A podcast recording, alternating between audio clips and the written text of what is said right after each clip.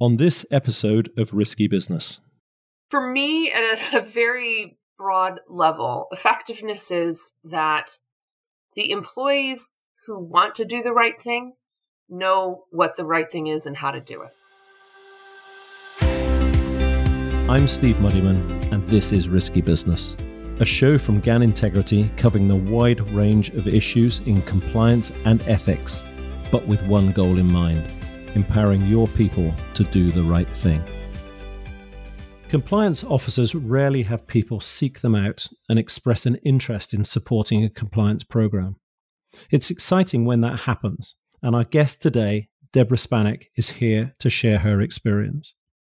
Deborah is the Chief Ethics and Compliance Officer at Clarios. She joins me to share how she's developed a framework that encourages participation in compliance. In our conversation, she explains the importance of leaders who model the culture you want to foster, how to develop a compliance program people want to participate in, and how to effectively adapt to changes through collaboration. Along the way, I also learn that automotive batteries are 99% recyclable. Who knew? As you listen, think about ways you can involve your people in compliance and collaborate with other functions in your organization.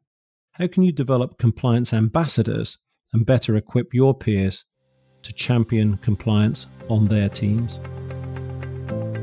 Welcome, Deborah Spanik, Chief Ethics and Compliance Officer at Clarios. Deborah, it's great to have you here today. It's great to be here, Steve. Thank you. So, some may not necessarily know who Clarios are. And for our listeners, they are around the world. I'm sure they'd love to know who Clarios are, how you operate, the kinds of businesses you're in and where geographically you are located. Happy to share about our great company. You don't know us by name, but you probably have experienced our products. We are one of the world's largest manufacturers of automotive batteries. One in three cars in the globe have a Clarios manufactured battery. We are often hidden under the hood of your car or the bonnet if you're in the UK, right, Steve? But yeah, we were originally part of Johnson Controls, we were spun off from Johnson Controls about three years ago as our standalone automotive battery business. We operate in almost every country of the world. We have 16,000 employees globally. And we have really had, even though we're young by name, we've got well over 100 years of experience in battery manufacturing. So many of our listeners will likely be driving electric cars. I'm sure they are very environmentally friendly audience, I'm sure. Some of the brands that I guess we all know and love will likely have your products. Absolutely. And one of the interesting things about electrification, not to get too far down technical side of the discussion, but one of the interesting things is that even in cars, like a Tesla, for example, that has a, a lithium ion or a lithium based powertrain, still needs to have one of our 12 volt batteries. And it's a safety issue if that battery management system dies, that means your power steering dies, your power brakes die. You don't want that to happen on a freeway or when you're traveling. You need to be able to safely get off the road. That's one of the many reasons why our batteries are going to be here for a very long time to come. In addition, we also have lithium ion uh, batteries and we're also making inroads into that space as well. And with 16,000 employees, as you said, one assumes they're in all parts of the world. Correct. We've got headquarters in Shanghai, China, regional headquarters in Monterrey, Mexico, and regional headquarters in Hanover, Germany. So we operate in every continent of the globe. Oh, except for Antarctica. I don't think we have anything in Antarctica. Come to think of it. I'm sure some of our batteries might be there, but I don't know that we, I don't think we have any operations in Antarctica. I suspect you may well have some batteries up there. I'm sure we'll all find out at some point. So, with the fact that this is a very topical issue that you are dealing with in the industries in which you serve, we all understand the importance of electrification, the impacts on the climate. How does that play out for you in terms of how? you know the business runs so when we talk about the specifics of you as the leader of ethics and compliance within clarios what are the sorts of high level issues or the issues that you're dealing with in terms of risk, compliance, ethics, when you think about that across the organization and your position as the leader of that team? I think one of the most important things that we focus on in the compliance team and that we focus on with our executive leadership team is our ethical culture. We have a long history of being part of Johnson Controls, of being part of an ethical culture, building that culture, fostering that culture. It's extremely important to us. And we've got data that we're starting to gather about the real world impact of having an ethical culture. And fostering that culture within our organization. We had a situation in one of our regions in, in Latin America where we had received some reports from one of the employees, an anonymous report. Actually, there were a number of them that we investigated. And long story short, over a period of about a year and through about a dozen different investigations that cropped up from that initial report, the team in the region ended up getting rid of almost 30 employees all at the leadership level. And those changes have transformed that organization. So they went from having a very poor culture, a culture that had a lot of fear of retaliation, fear of speaking up, to a culture that's extremely productive, open, people share, they are honest, and their actual financial results have shown a dramatic improvement as well. And I don't think it's a coincidence. What you're saying is you've understood and seen the impact of behavioral change, impact on the wider culture, and a direct correlation to, let's use the term enterprise value if we can. How do you go about making that happen? Because it's not just down to one person, is it? It's actually about a, a sea change of individuals wanting to be part of a movement of change, if you will. How do you go about fostering that kind of environment such that people want to participate? I'm very lucky in that we have fantastic leadership in our organization. We have leaders in every region across our company who really do demonstrate our values and are really great ethical leaders. And that's probably one of the most important takeaways from this is that, to your point, we can't do it alone. We have a very lean compliance team, and we really depend on that ownership and accountability on the part of every leader in our organization and every employee in our organization to embody those values. If we don't have leaders who truly talk, walk the talk, right, then stuff's not going to stick, right? People can see through paper programs. People can see through, I'm just saying the words, but I'm doing something different over my shoulder.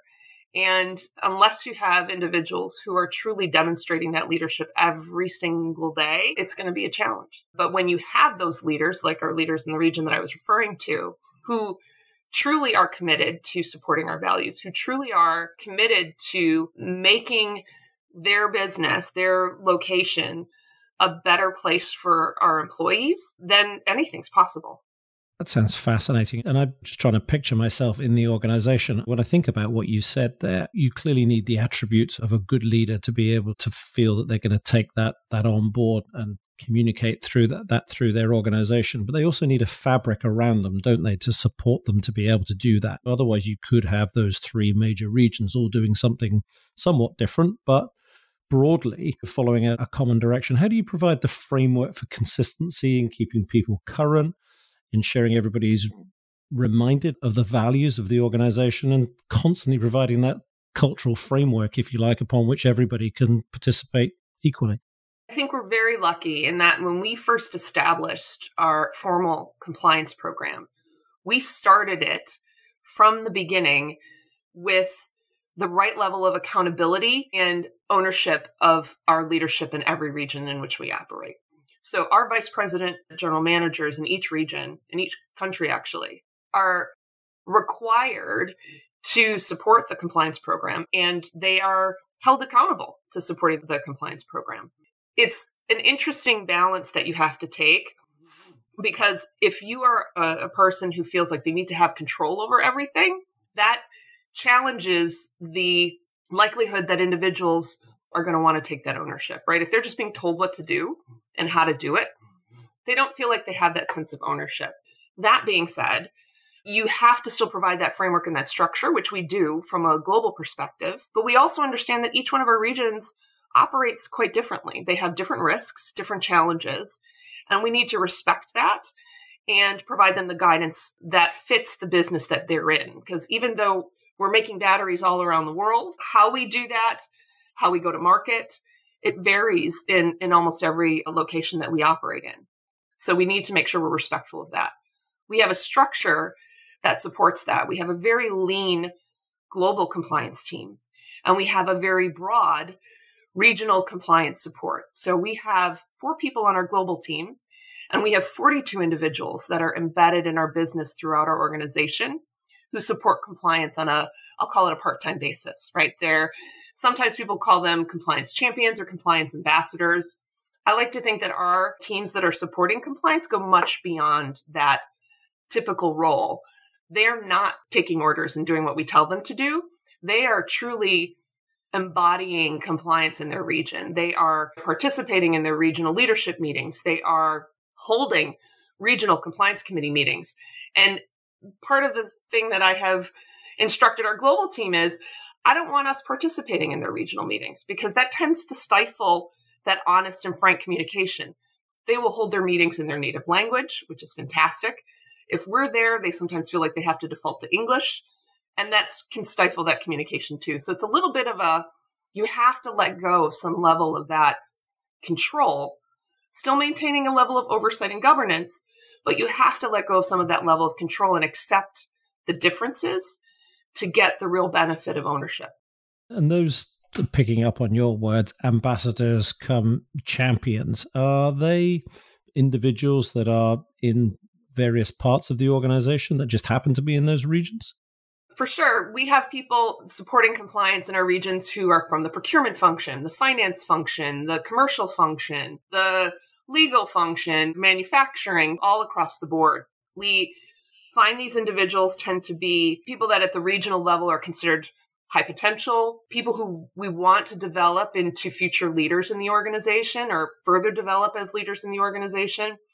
And participating in compliance actually gives them great exposure to the executive leadership team, to the global team, because they're working cross regionally in their particular area of compliance, meeting their colleagues in different regions that they maybe never would have met before. And as they move on out of the compliance role, we're seating those individuals in their roles in the business who already have that deeper understanding of compliance.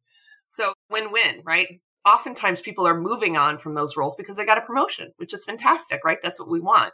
Does the organization, this is slightly away from the conversation, but I think very important point given what you just said there. You talk about the fact that the business has what appears to be a very clear strategy around developing and skilling the organization. It doesn't always mean necessarily that people get promoted. They want to broaden their influence, their knowledge, their ability to be able to participate in different parts of the business and bring a different kind of value to the organization. So when we think about those individuals you mentioned, they're in procurement, they're in HR, they're in various other parts of the business, you've almost got that sort of bottoms up groundswell, if you like, of desire to want to facilitate change as much as you have the top down leadership that you described there, facilitating or providing the framework upon which that can happen, right? So that's got to be a win win for you. It is. Yeah, it absolutely is. And again, it's a bit of a happy accident, right? When we first established the program over 10 years ago, it was necessary. I didn't have a budget to hire a dozen compliance professionals in every region of the world.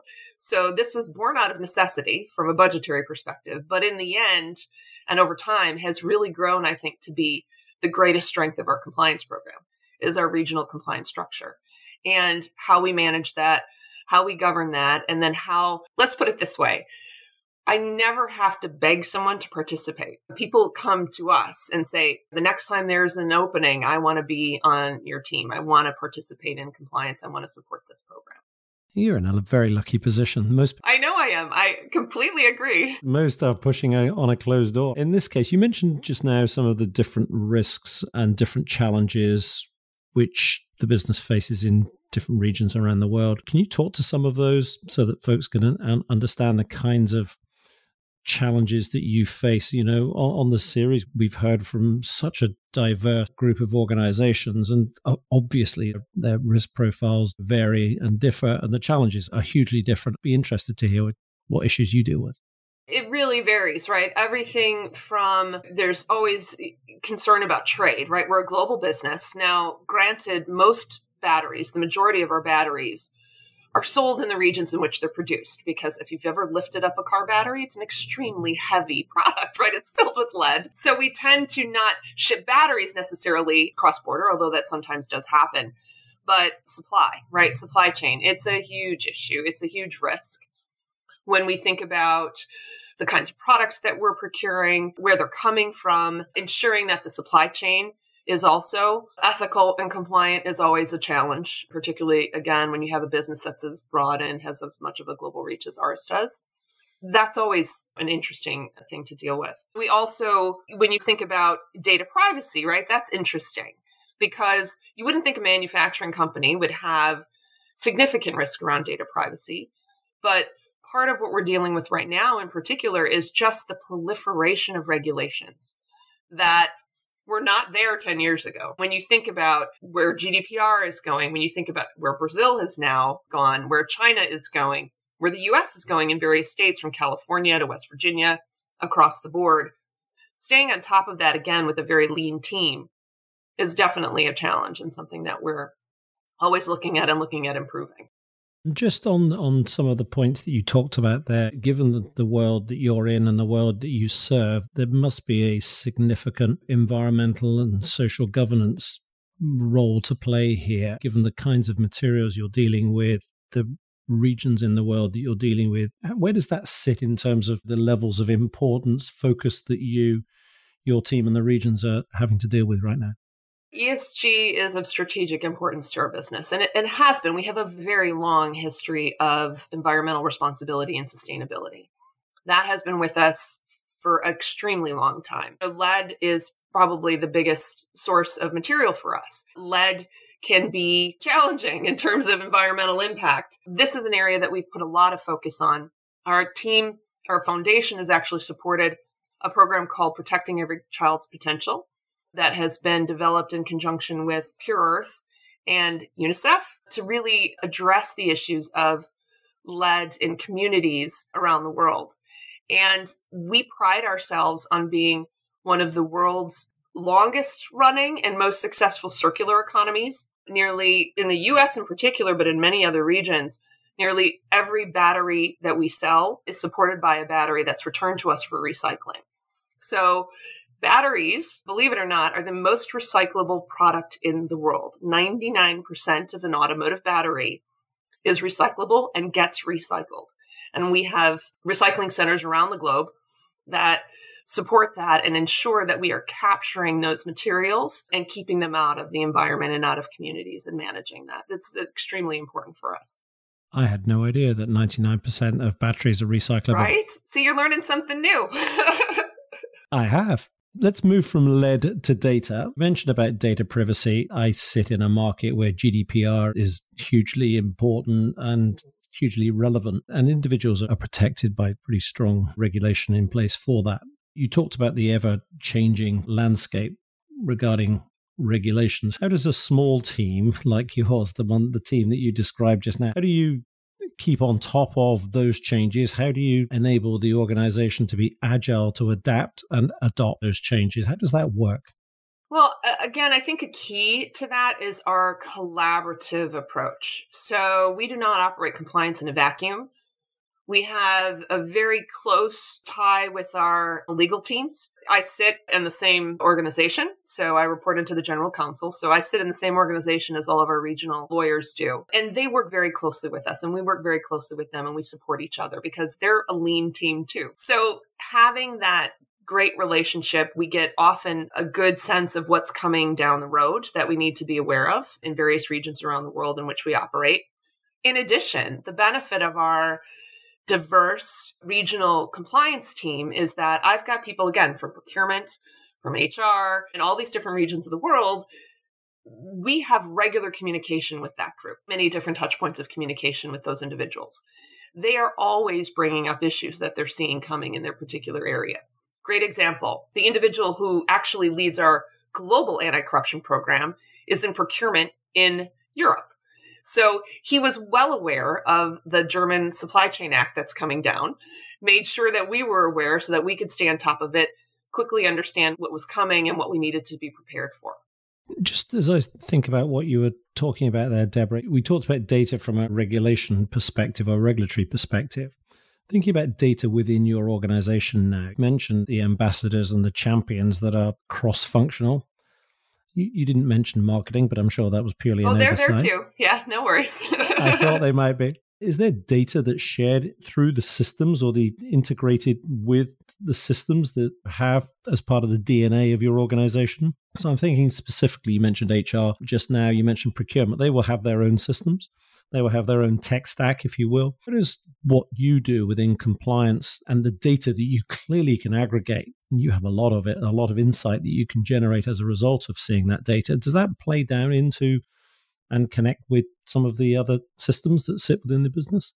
It does. And sometimes not formally, but it actually does in terms of in practice, right? So the way I guess I would think about it is we have touch points. I have touch points with every functional leader at the executive level, at least quarterly, sometimes monthly. We're continually sharing information that we're learning within our specific functions and looking for opportunities to leverage what each party knows, right? And what each party has access to. In addition, one of the things that we've really focused on as our new company, as Clarios, for the last three years, is ensuring that we're being much more transparent about what we see and what we learn about in compliance.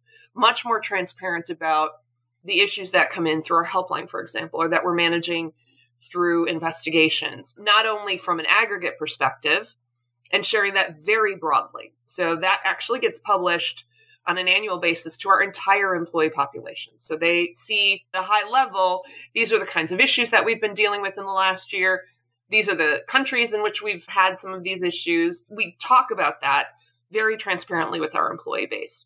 But even in terms of the discussion that, that I have with our executive leadership team every quarter, the discussion that I have with our audit committee of the board every quarter, we're continually looking for ways to both leverage the information that our other functional groups have, but also share the information that we have with everyone else. And it's been great. partnership with HR has been fantastic, with our finance team has been fantastic. You really have to build those relationships so that you can allow for that collaboration and that sharing of information and data across the silos. I'd not heard people talk about the publishing of the aggregate data with the employees within an organization. That's fascinating. What sorts of reactions do you get from individuals when you start to, to make that become visible? I don't know that I necessarily have specific reactions, but what I see in our data is a increase in the speak up culture.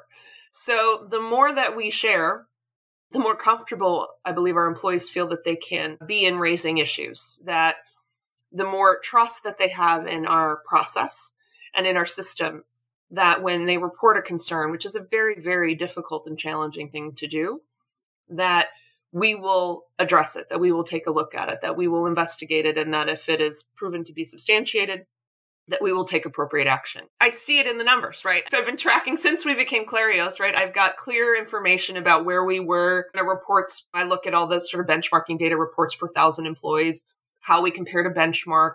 Is that number improving over time? Are we seeing regions where we maybe have a little bit more of a challenge? We do an ethical culture survey every other year. And we actually did it two years in a row when we separated because we really wanted to get a good baseline and then see where we were the following year. And now we're on a biennial schedule. And when we see areas of the organization that maybe are challenged in terms of their comfort in speaking up, we take very focused and targeted action to support those employees and educate those employees and hopefully improve that culture in those parts of the world. And we've done that. We've actually proven it. We'll come back to that in a minute. As you were talking there, I was thinking about is Clarios an acquisitive company? We're held by private equity. And I don't want to say we're acquisitive in the sense of willy nilly, that's our driving strategy, right? When an opportunity is appropriate, the company will absolutely review that opportunity, but it's got to really fit within our, bro- our broader strategy. Our leadership takes a very strategic view to any kind of acquisitions. In the time that we've been Clarios, I think we've only had two. One was majority ownership in a joint venture that we had for years and years in Turkey. And then the other was a battery recycling operation in Spain. So again, very closely aligned with our business, not too far afield, and very strategic acquisitions. Where I was going with the question was more to the point with regard to you bringing in employees into this highly performant culture, open culture that you describe. You've got a genuine sense of openness and transparency and everybody playing their part. Often, I'm sure you could see a situation where individuals come into a business and they will have quite different values from where they come from within to their business. And of course, assimilating others into a business surely could be quite a challenge. It can be a challenge and it also can be not as much of a challenge, and it depends. The acquisition we made in Spain has been pretty straightforward. We already have, I don't even know how many, uh, nearly a thousand employees in Spain. We have a number, we have a number of plants and, and operations in Spain. So the integration of that business has been, I'm knocking on wood here, relatively seamless because the language is there, the location and proximity is there to our existing businesses. In Turkey, it's been a little bit more of a challenge, right? Language is an issue. They are far afield in terms of from our regional headquarters.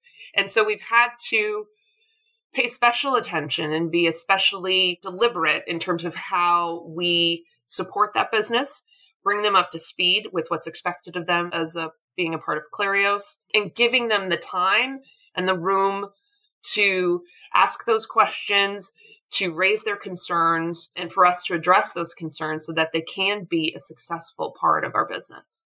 So, we've talked about ESG, we've talked about 99% battery recycling. You're going to carry that one with you for a long time, aren't you? it's not a difficult one to remember, is it? And we've talked about power of people on the ground contributing and participating. We've talked about regulatory challenges and adaptability around regulations that are forced on the business. We've talked about transparency of the data and engaging the stakeholders across the business. What's next on the roadmap for you in terms of where is Deborah and her team heading next? What's the next set of big issues you're having to think and deal with? For us, it really is since we've had this program now for three years. We started the work in this last year to refine and improve our program. So when we separated from Johnson Controls, we did a lot of sort of copy paste, right? We just brought over what we had at Johnson Controls. And we spent the last year really taking a fresh look at everything that we brought over and made sure that it still really fit with our business and fit with, and that was as efficient and integrated as it could be into our business. That's continual work and work that we're still focused on because we can still improve. And a big focus for me is the data and the metrics? Are we, and I know this is something that you hear all the time in any kind of compliance conference or meetings or associations, it's metrics, metrics, metrics. What does effectiveness look like for you when you think about? So you said it was it's challenging getting the data. I don't think that's a you'll find too many people challenging that question. But what does effectiveness ultimately look like if you were to be able to wave a magic wand and say, this is what I'm looking for? The way I think, for me, at a, a very broad level, effectiveness is that the employees who want to do the right thing know what the right thing is and how to do it. You're always going to have an individual who's gaming the system, who's doing something, who's sort of wired, right, to misconduct, I'm not worried about those individuals, right? We'll catch them with controls or with reports or things like that. But for the employees that want to do the right thing, making sure that they know what the right thing is to do and they have the support and ability and know how to do it. That's effectiveness to me. What's the big thing that you personally have learned over the last three years of leading the team since the divestiture? Has Deborah learned over the last three years of some of the key things that have shaped you and your thinking? I think the biggest lesson that I've learned is that we cannot operate in a vacuum, that we have to be open and receptive to our peers, to the others in our organization, that we're all on the same team, and that we won't succeed unless we truly work together and break down any of those silos. That's probably the most important thing that I've learned. Fascinating. Talking of your team, you mentioned it's a small team. How are they doing? They are fantastic. You said earlier in the call that I'm lucky. I am very lucky. I have an amazing team. They've come through the pandemic and all of those challenges with flying colors and in some ways i think even more productive more engaged more focused on our program they all really bring their best selves and contribute their best to the company they're a fantastic group of individuals all of them are you mentioned earlier about some of the the obvious challenges from how you operate within the different regions. You talked about distribution being one of those, being a key aspect of what you think about. We haven't mentioned sanctions, and we should mention sanctions, I think, given that we have a war in Ukraine and we all understand the implications of that. How have you had to deal with various sanctions that have been imposed on the business as a result of that war and indeed other conflicts around the world? Um, obviously, it's been a challenge. Tammy Sacharski, who leads our trade compliance global program, has done an amazing job with her team um, to ensure that as uh, new sanctions come on board, that all of the business is aware of it. We have support from our, our executive leadership team on all of that, so it's never a question about maybe we can do this or maybe we can do that. It's the business is very clear about what they're able to do and what they're not able to do, and we make sure that they understand that and that we work the business to address those issues it's obviously been a challenge, I think, for a lot of businesses that operate in Europe, right? Energy prices, that's a huge issue and a huge challenge for the business, and one that I don't know necessarily there is a quick solution to. So it's really just working with our business, making sure that our business understands what the new rules of the game are and that they understand that we're here to support them and that we will make sure that they don't step on any of those proverbial landmines and that they have awareness. And if they have questions, that they know they can come right to us and we will help them. Deborah, it's been a pleasure. Thank you. Really appreciate your candor and your insight. And I don't think I need to wish you luck. It sounds like you've got all the luck in the world. So, again, thank you very much for joining us on Risky Business. Thank you, Steve. Thanks for listening to Risky Business. For more insights and resources, check out the show notes or go to ganintegrity.com and be sure to follow along wherever you get your audio.